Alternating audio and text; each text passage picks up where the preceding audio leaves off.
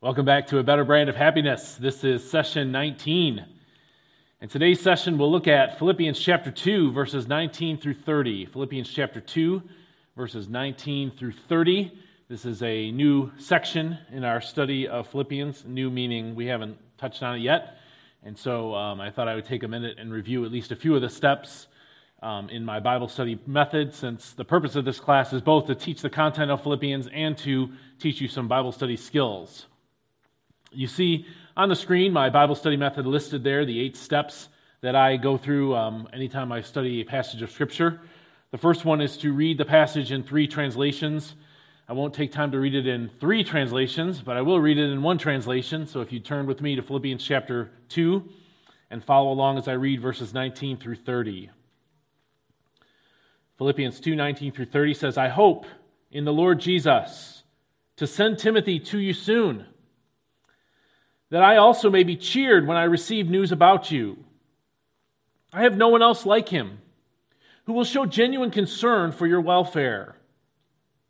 For everyone looks out for their own interests, not those of Jesus Christ. But you know that Timothy has proved himself, because as a son with his father, he has served with me in the, go- in the work of the gospel. I hope, therefore, to send him as soon as I see how things go with me. And I am confident in the Lord that I myself will come soon. But I think it is necessary to send back to you Epaphroditus, my brother, co worker, and fellow soldier, who is also your messenger, whom you set to take care of my needs. For he longs for all of you and is distressed because you heard that he was ill. Indeed, he was ill and almost died. But God had mercy on him, and not only on him, but also on me, to spare me sorrow upon sorrow. Therefore, I am all the more eager to send him, so that when you see him again, you may be glad, and I may have less anxiety. So then, welcome him in the Lord with great joy and honor people like him because he almost died for the work of Christ. He risked his life to make up for the help you yourselves could not give me. This section of Scripture is, as I will try to demonstrate in a moment, um, one separate paragraph of Scripture. It has two clear divisions to it, but uh, it can be taken, and I suggest that it should be taken as one uh, paragraph and studied um, in that way.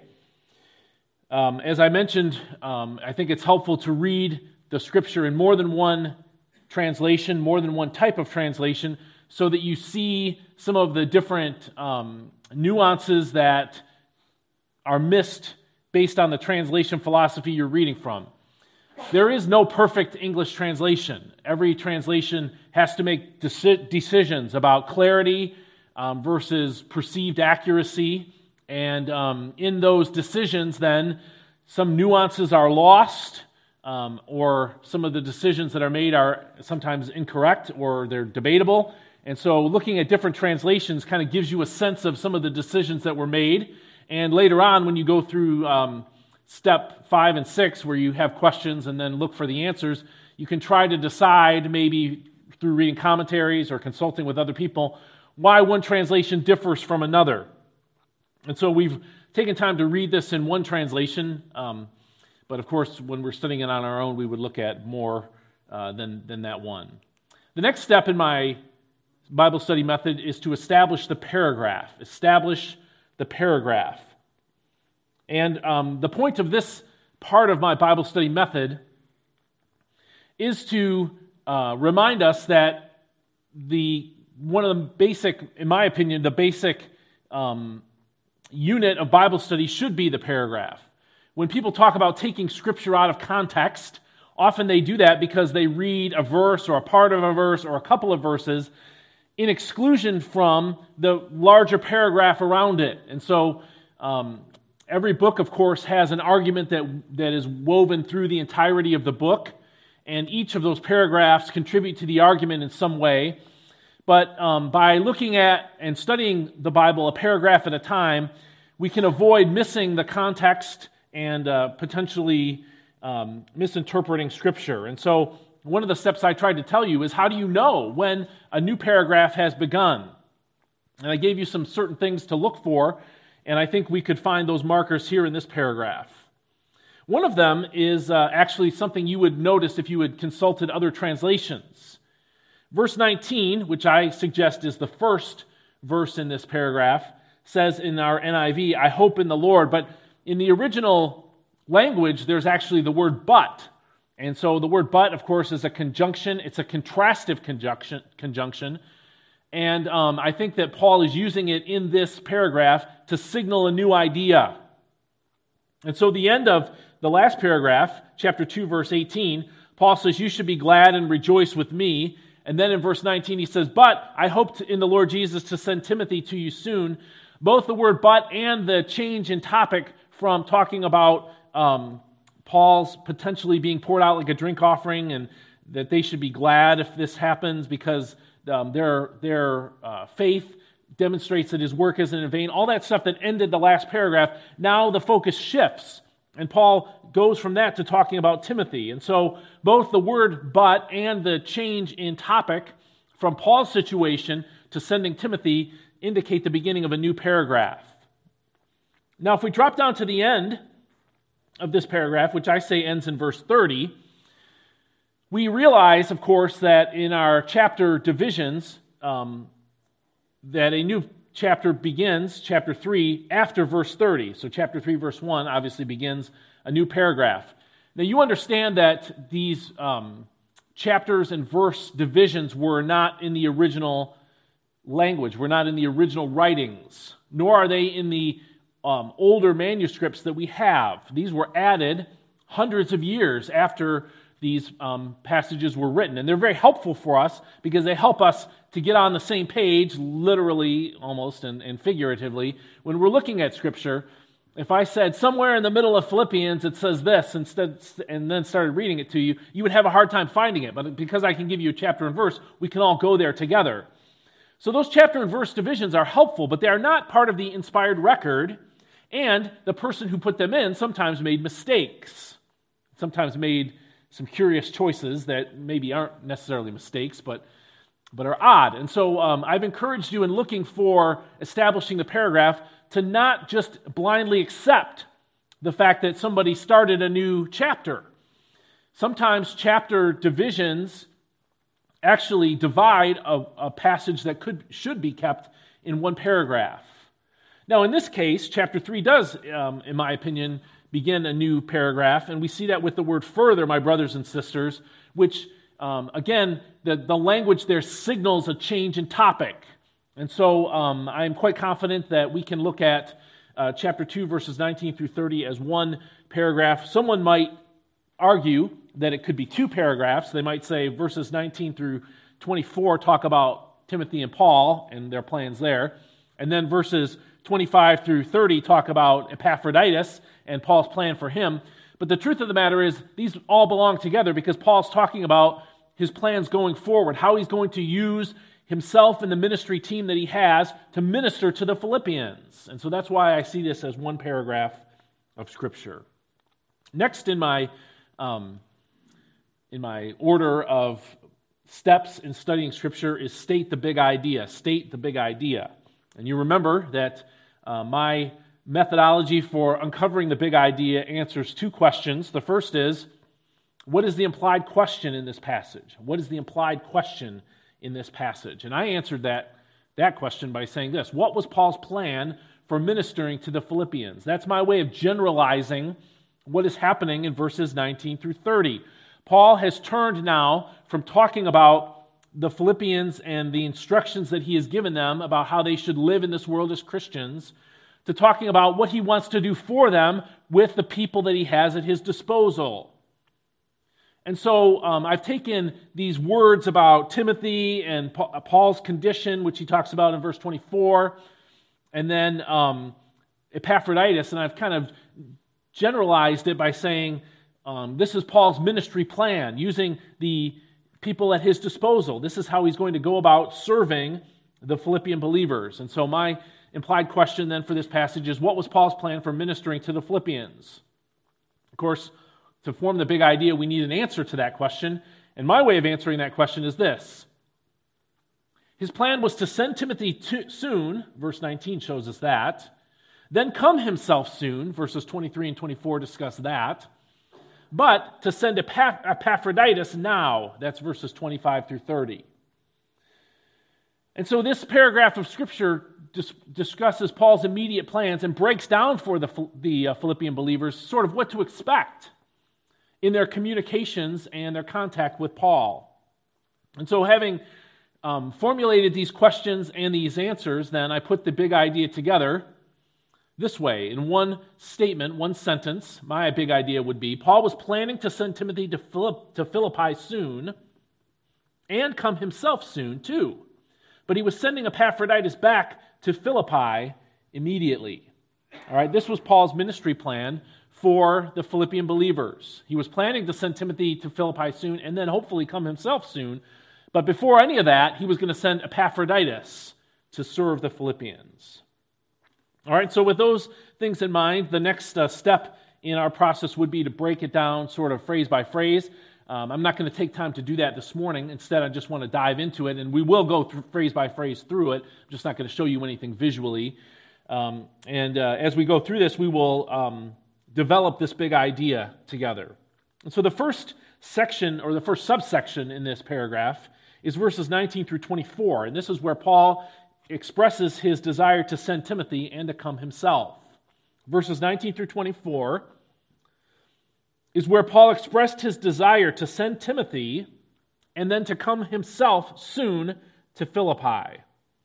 We begin in verse 19 with these words I hope in the Lord Jesus to send Timothy to you soon, that I also may be cheered when I receive news about you. The first phrase there, I hope in the Lord Jesus to send Timothy to you soon, sets forth the topic in a sense, or at least it introduces the topic of this entire paragraph. It starts moving to Paul's ministry plan for the Philippians. And Paul says that it is his desire to send Timothy to them soon in verse 19. Now, notice he says in verse 19 that his desire was in the Lord. Verse 19 says, I hope in the Lord Jesus to send Timothy to you soon. His desire was conditioned with the words in the Lord. Now, remember, Paul here is setting forth a plan. This is what his intentions are. And like all of our plans, it is reasonable for us to expect that our intentions will happen in reality, at least assuming our intentions are within, you know, are realistic to begin with. But the truth of the matter is, we don't know the future. None of us does. None of us truly knows the future. And because we don't know the future, we can shape the future with our intentions and with our actions. But every one of us encounters um, decisions of other people, changes in weather patterns, unforeseen circumstances that all affect the outcome of our intentions. That is, though we set our minds to do certain things, things that we could not have imagined, or at least if we imagined them, we hoped that they might not happen, do come to happen. And so we have to deal with those realities. And when Paul says that it was his desire in the Lord, this whole section reminds us that Paul made, plan, made plans. And we see this throughout the New Testament. Paul is constantly, sort of, um, not constantly, but periodically in his letters, he's telling the recipients of his letters what his plans are going forward. And as I've taught in other classes and other contexts, this is something that we should, as Christians, emulate too. We shouldn't live based on the day and what's going on now. God was someone who set forth intentions as creator and made those creation made those intentions happen. God has a plan for redemption of the human race. He has stated that plan repeatedly, and as the human race has developed, we've seen that plan play out in reality. And so, since we are created in the image of God, and we too have the ability to envision a future outcome that is preferred, and make decisions and take actions that could make that preferred outcome come to pass, we image our Creator. We are like God in a good way when we make good plans and seek to make those come about. There is nothing wrong and there, in fact, is everything right with being someone who is a planner, someone who takes life and thinks about what it should be like in the future, or could be like in the future, and makes plans and takes actions accordingly. These are good things. But as Christians, we need to remember that underneath our plan, or uh, I should say, on top of our planning, is the sovereignty of God. That while God and His Word, by example, encourages us to make plans, it also tells us that all of our plans happen under the sovereign will of God. And so when Paul says, I hope in the Lord Jesus to do this, he's saying, These are my intentions, but God may have other plans. And it's helpful for us as Christians to remember this and not to get too emotionally committed to the plans that we've made. This is where disappointment comes in. The book of Proverbs says, Hope deferred makes the heart sick. And a lot of people get hung up, a lot of Christians get hung up emotionally because they make plans and they set so much hope on those plans that if God disallows a part of it or delays a part of it, if something changes in their circumstances that ruins their initial plan or causes their initial plan to be more difficult than they thought it would be or causes it to happen in reality much later than they'd hoped, a lot of Christians, that bothers them emotionally. Some people actually have anger at God when God intervenes. How dare he to mess with their plans? But the scriptures tell us that shouldn't be the case. We shouldn't get too hung up emotionally on the plans that we've made because we know that our steps are ordained by the sovereignty of God. That everything we do as Christians and even non Christians happen under His um, authority. And so, therefore, it's good to make plans, but it's also good to remind ourselves that we're here to serve God no matter what happens with our plans. I think it's also helpful to remind ourselves not to get too publicly committed to the plans that we made, because again, they happen under the sovereign will of God. Christians say, if the Lord wills, we will do in this, they're, we will do this or that, and they're um, quoting there from the book of James. And um, I think it's good to say that at times. I don't think we always need to say it when we talk about the future. But I think it's helpful whenever we um, go public with our plans. That is, when we tell anybody else. It could be our spouse or our family, or it could be a larger group of people. I think it's helpful to remind ourselves that these are the plans that we've set, but God might have something else. And that as Christians, we are going to submit to His will. We're going to receive in a submissive way whatever the Lord wills for us, even if it messes with or cancels the plans that we've made. And so Paul states his desire to send Timothy, but he does it under the sovereign will of God and an acknowledgement of God's sovereign will. Now, notice the purpose of sending Timothy. In the end of verse 19, he says, I hope in the Lord Jesus to send Timothy to you soon, that I may be cheered when I receive news about you. What was Paul's purpose in sending Timothy? It was to receive joy when Timothy returned. And so, Paul, this, this suggests that whatever, um, whenever Paul did get around to sending Timothy to them, that however long Timothy stayed, his stay there was not intended to be permanent. Instead, it was to go there and fulfill a particular purpose and then to return to Paul with the results of his stay. That's, what, that's all what Paul is saying in verse 19 when he says, That I may be cheered when I receive news about you. Paul wants Timothy to find out what's going on in Philippi and then report back to him. Now, what's going on here? Well, first, it's helpful to note that Paul says he wants to do this soon in verse 19. Soon is an indefinite word, obviously, time wise, but it's one that says it's not something that's way off in the future. It's in the future, and maybe my timing is not totally established yet, but I hope not to wait for too long. All right, and so Paul says he wants to do this soon in verse 19.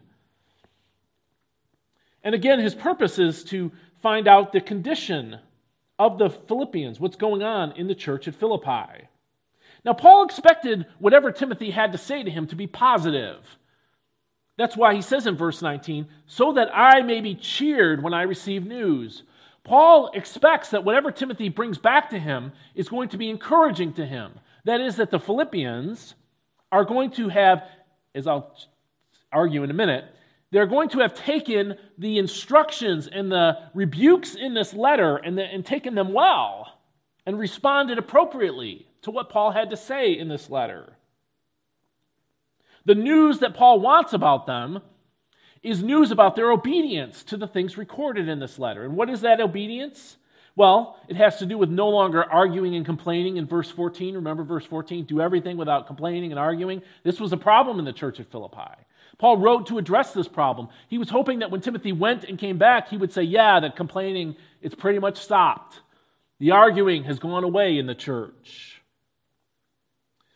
Paul also wanted them to stop operating, according to verse 3, out of selfish ambition and vain conceit.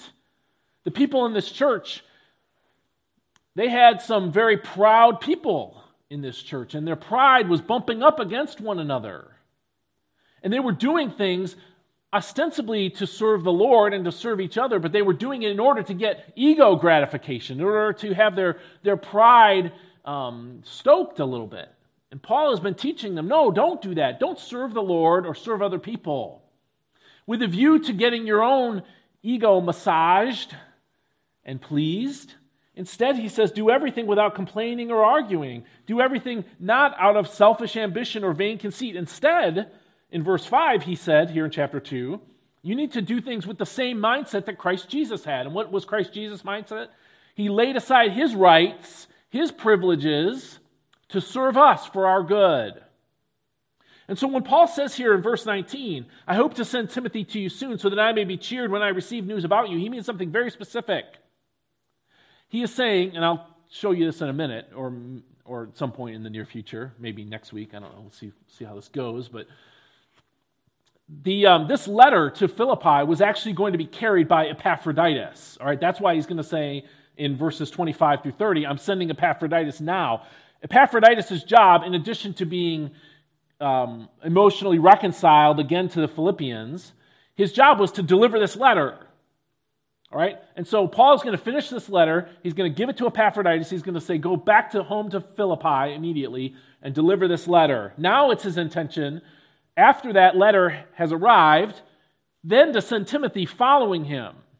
Timothy will go and he will see if they've obeyed the words of this letter, and then he'll come back to Paul and say, Yes, they have obeyed this letter. Things are going better in Philippi. The conflicts and the strife and the self seeking and the arguing and the complaining, all of that has gone away. And Paul expects that it will go away.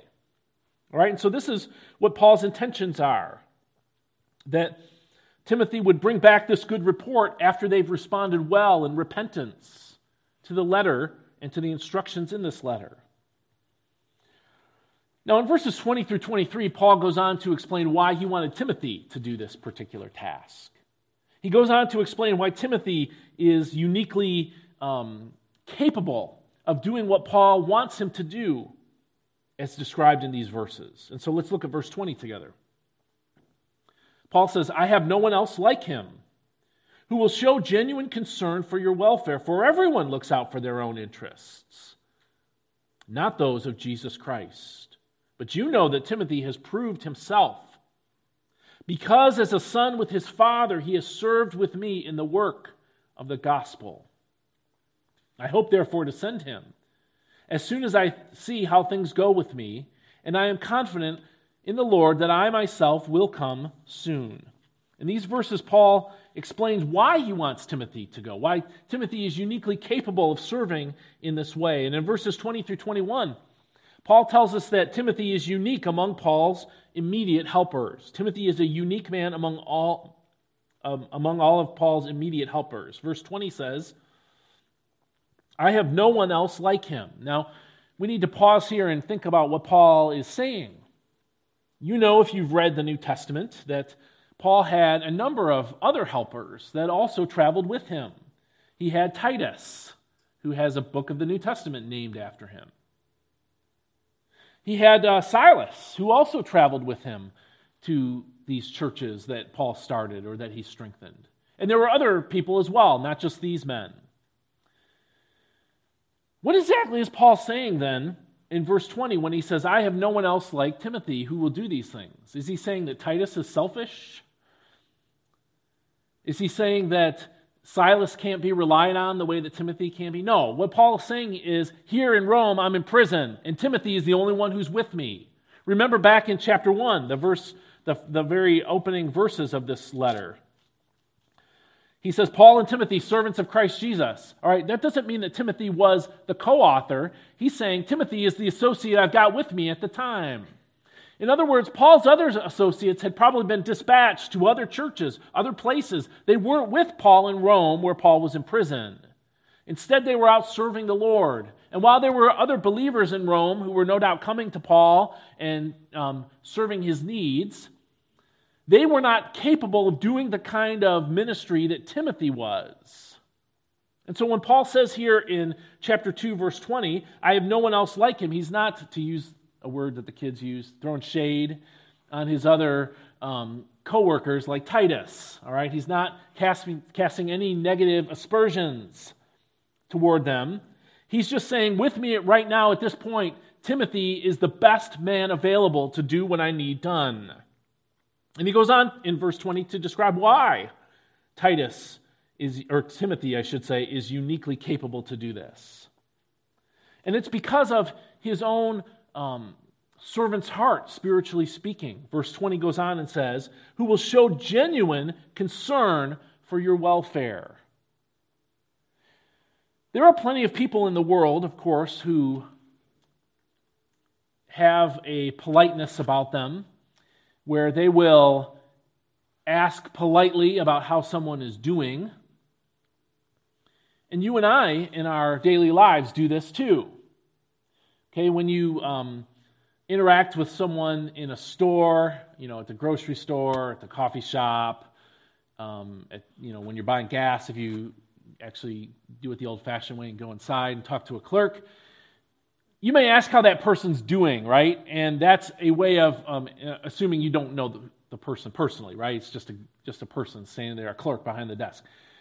You don't, you're, when you ask how they're doing, you're just being nice, okay? You're being kind to them. It's, it's, a, it's a way of showing courtesy. You don't expect them to unload all of their emotional baggage upon you. That wouldn't be appropriate for the transaction that you're doing, nor would you be in any position to help them, probably. All right, and so if they say, well, I'm having a terrible time with my teenager, you know, he ran off and is smoking pot and, do, and they started to tell you all these problems in their life, that would be a tough thing to handle because you're not in any way capable of helping them at all other than providing a listening ear. But the truth of the matter is that even us as Christians who know each other, we tend to do this too. We tend to ask each other how we're doing, but we don't really want the truth, right? We want, we want a reassurance that everything is okay. And when Paul says about Timothy here, in verse 20, that he will show genuine concern for your welfare, he is saying Timothy cares about you, and not just about how you're feeling emotionally, he cares about you spiritually. When Paul says he will genuinely care for your welfare, he is saying he's going to give um, genuine concentration to the spiritual um, obedience and the spiritual work that I've laid out for you to do in this letter. Timothy isn't going to go and, and come back with a sunny report about the Philippians just because that's what Paul wants. When Timothy goes, he's going to ask the hard questions of the people in the church who were acting out of selfish ambition and vain conceit, of the people in the church who were doing things out of with complaining and arguing. He was going to ask very personal, very specific, very spiritual questions about them. And the reason for that is because he cares. He wants them to grow in the Lord, not just give an appearance, a veneer of Christian growth. And so Timothy is uniquely positioned to help in this way because he is a spiritual leader who cares about the spiritual things that are happening in the lives of these people, these believers in Philippi. And this is why Paul says he's the perfect guy, really, to do this, to follow up with this letter, to see how you're doing, because he will ask the hard questions because he genuinely cares. But then Paul goes on and um, goes even further in verse 21 to contrast Timothy to the rest of us, all right, to the rest of the world at least that Paul encountered. In verse 21, when he says, For everyone looks out for their own interests, not those of Jesus Christ. And here Paul is stating a truth, a reality. that you and I are hardwired by nature to think about ourselves, to think about our problems, our agendas, our hopes and aspirations, our dreams, our fears, our anxieties, our limitations. And because of that, we get very self centered by nature. Part of Christian growth and what Paul has been teaching and advocating here at the end of Philippians chapter 1 and most of what we've read in chapter 2 is that growing in Christ means turning from inside and internal focus to being outward focused, to stop thinking so much about yourself and your problems and your interests and your needs and your ambitions and so on, and to start thinking about other people.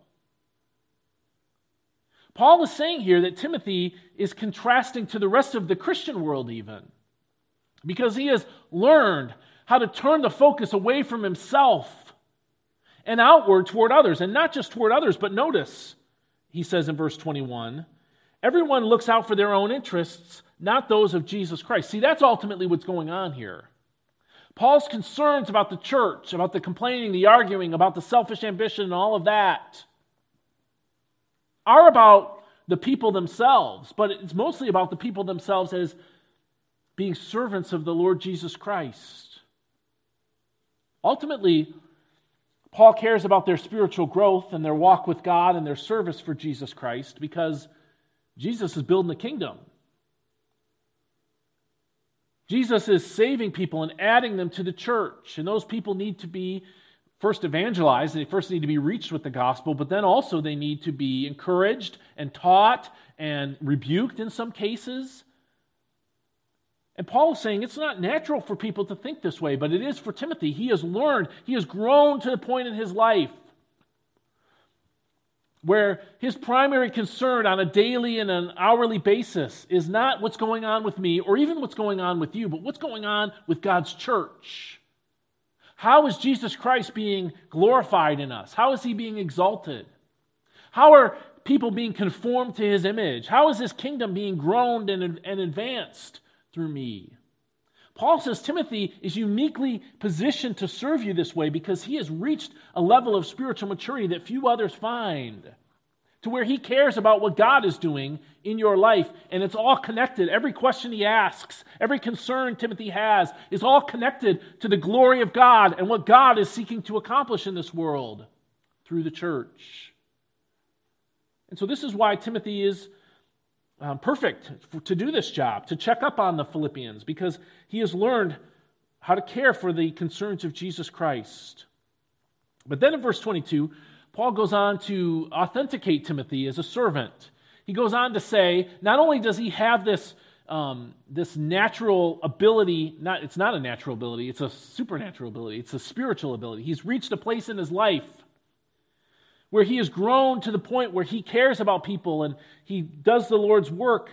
But he goes on in verse 22 to, to describe how Paul knows this and where Timothy got this from. Verse 22 says this but you know that Timothy has proved himself because, as a son with his father, he has served with me in the work of the gospel.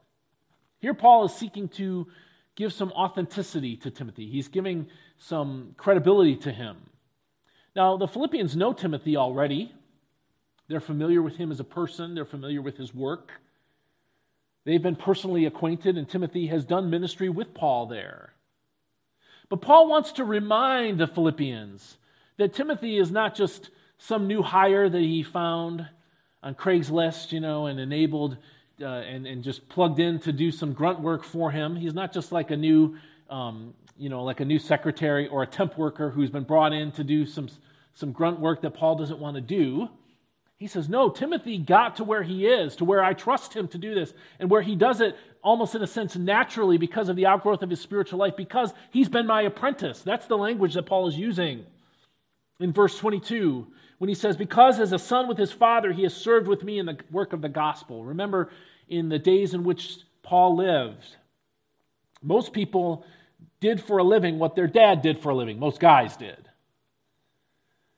That is, most people made a living doing a particular type of work, doing a particular trade. And when you had a son or multiple sons, it was your job as a father, as soon as they were old enough, for them to learn from you how to do that trade effectively. It was the job of the father to teach his son what that looks like and what it means to be effective at that trade. Paul has always or has often referred to Timothy as his true son in the faith, and some have speculated that this means that Timothy um, came to Christ directly through Paul's ministry. And it might mean that. That might be exactly what Paul is saying. I'm not sure that that's what he's saying, but, it, but it's, not, it's not wholly wrong. It's not, I'm not saying it's, you know, give that up if that's what you think. It could be correct. I think Paul is emphasizing, though, this sort of apprentice mentality. That Paul is, or Timothy is Paul's son in the faith because Paul has overseen the growth and discipleship of Timothy. Timothy began traveling with Paul early on in Timothy's life as an adult. And over time, he has been with Paul as he's gone from one church to another.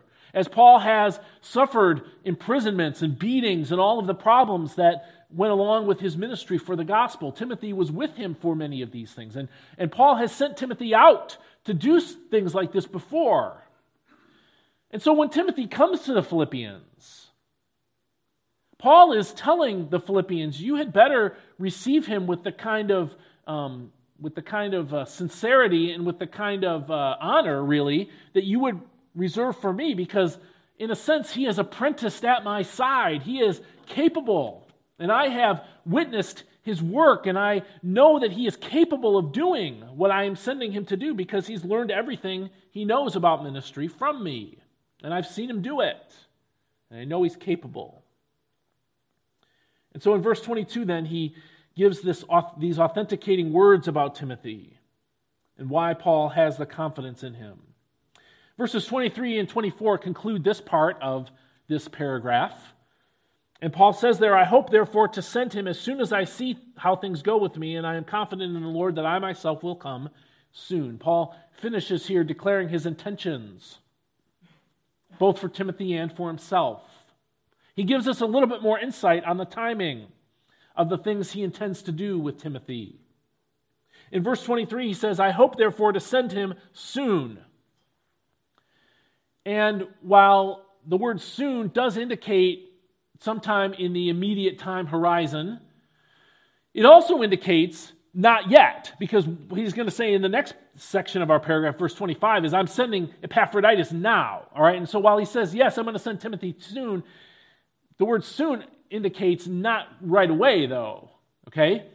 And Paul has explained why, again, because he wants to give the Philippians time to read his letter when Epaphroditus brings it, to digest what it's saying, to change their behavior and then Timothy can come and assess how they've done. That's the purpose.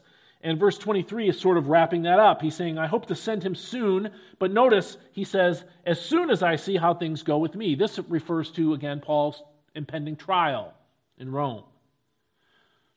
You'll remember that Paul was arrested and he, was, he appealed to Rome for his case, and so he was sent to Rome, and now he's in prison waiting for that audience with Caesar. And his expectation, as we've seen throughout this letter previously, is that he will be released, that his appeal will be granted, and that he will be released from prison. But Paul says, I'm going to keep Timothy with me here until that happens, until I find out that I'm getting released. And then, after that happens, after I have my trial, after I am released or, or not, then I'll send Timothy to you. And so, the reason for Timothy's delays and not coming immediately are one, he wants to give the Philippian church time to put into practice what he's teaching them in this letter. And two, he wants the resolution of his case to be settled before he sends Timothy anywhere. And then Paul concludes in verse 24 by saying, And I'm confident in the Lord that I myself will come soon. He's saying this I'm going to send Epaphroditus first, as we'll come to in the next uh, session, apparently, because we're almost out of time in this one. But he says, I'm going to send Epaphroditus right away, I'm going to follow him up with Timothy, and Timothy is going to come and assess things and report back to me. But he says, My ultimate hope is that I myself will come to you soon. And again, Paul doesn't know what his future holds. He doesn't know if crucif- or, or um, uh, execution is next for him, or if a release is coming. And if he is released, Is Philippi really the first place he needs to go as his ministry continues, or should he go somewhere else and then get to Philippi eventually? Paul is not ready to say at this point what his itinerary should be when he is released. But he communicates to the Philippians that he thinks he will be released. That's why he says in verse 24, I'm confident in the Lord. He believes it's God's will for him to be released from prison, and that some, at some point in the future he will return to Philippi and he will assess the condition of the Philippian believers himself. This is his expectation that he would come to Philippi soon. Now, as we think about um, these words and think about this, ses- this um, section of Scripture, this presents somewhat of a challenge to us to apply to ourselves. We read a section like this where Paul just lays out his intention to send people different places, and we think, okay, that's fine, but what does this mean for me? And uh, perhaps I'll go into this a little bit more in the next session because I haven't really walked you through how I do the process of application so maybe this would be an appropriate place um, to do it in the next, in the next session. But what we um, can take away from this are the, the example provided by the words that Paul gives. And there's two fundamental examples that this section or this section of Scripture gives to us that we can put into practice in our own lives as Christians. One is to be purposeful in the way that we live. That is, to think about the future and what we want to accomplish and to create plans accordingly, but to do them under the condition of the will of God. And I've already talked about that plenty. But as Christians, we can emulate the example of Paul by hoping to do certain things, but putting that hope under the sovereign will of the Lord. The second thing that we can emulate here is the example of Timothy. And I think this is why Paul talks about Timothy first. Remember that Paul has been telling the Philippians, especially here in chapter 2, to stop interacting with each other in such selfish ways, to stop complaining and arguing, to stop being motivated by selfish ambition and vain conceit, and instead to learn to become a servant. And he's held up Jesus as the ultimate example of a servant. In Philippians 2:10, he says, "Let this mind be in you, which was also in Christ Jesus, who put himself or who put us ahead of himself." Now Timothy stands as yet another example of someone. He's saying, yes, we should all emulate Jesus, but if you want a more concrete example for someone that you know personally and someone that you can watch, look at Timothy. He's the kind of guy who is, embodies the kind of selflessness and service and ministry that every Christian should have. The core um, instruction then for us is not a command, it's a statement of observation, one that we should consider in our own lives and do the opposite of. It's right there in verse 21 For everyone looks out for their own interests and not those of Jesus Christ. And the question we should have as Christians is Is that true of us? If people watch the way that we live, would they say, He's only out for his own interests? Or would they say, Here's a person who actually cares about my spiritual life, or uses his time to do the work of God's kingdom because he cares about the interests of Jesus Christ. Paul has been teaching that these ways of being unselfish in the way that we live is a better brand of happiness. That instead of allowing our happiness in life to be driven by our own selfish ambition and by our own um, purposes in life, instead, if we replace our purposes with God's. If we see ourselves not as the heroes in our story, struggling to reach some goal or conclusion, but instead, if we see ourselves as servants, as supporting characters in God's story, and make it our mission in life to, to advance God's interests in this world.